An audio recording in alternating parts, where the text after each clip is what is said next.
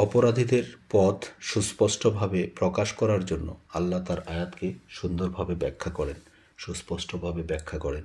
এটা আমরা পাবো সুরা আল আনাম আয়াত পঞ্চান্ন রব্বি আউযু বিকা মিন হামাজাতিশ শায়াতিন ওয়া আউযু বিকা রব্বি আন ইয়াহদুরুন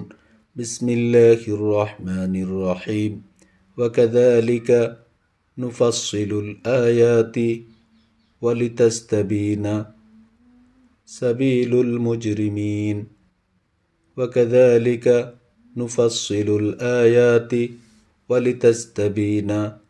سبيل المجرمين وكذلك نفصل الآيات ولتستبين سبيل المجرمين এভাবেই আমি আমি এভাবেই আমি আমার আয়াতগুলোকে সুস্পষ্টভাবে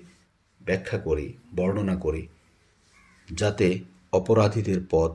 পরিষ্কার রূপে প্রকাশ পেয়ে যায় وكذلك نفصل الآيات ولتستبين سبيل المجرمين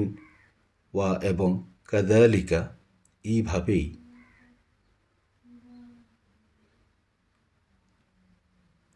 নুফাসিলুল আয়াতি বর্ণনা করি আপনার কাছে ওয়ালিতাস্তাবিনা যাতে সুস্পষ্ট হয়, প্রকাশ পায়। এটা বাইন, বায়ান থেকে তাস ওয়ালিতাস্তাবিনা বাইন তস্তাবিন তাস্তাবিন। ওয়ালিতাস্তাবিনা যাতে প্রকাশ পেয়ে যায়, সুস্পষ্ট হয়ে যায়। সাবিল, সাবিলু মানে হচ্ছে পথ, সাবিলুল মুজরিমিন, অপরাধীদের পথ।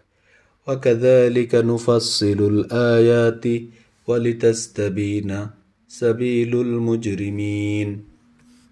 এভাবেই আমি আমার আয়াতগুলোকে সুস্পষ্টভাবে বর্ণনা করি পরিষ্কার রূপে প্রকাশ পেয়ে যায়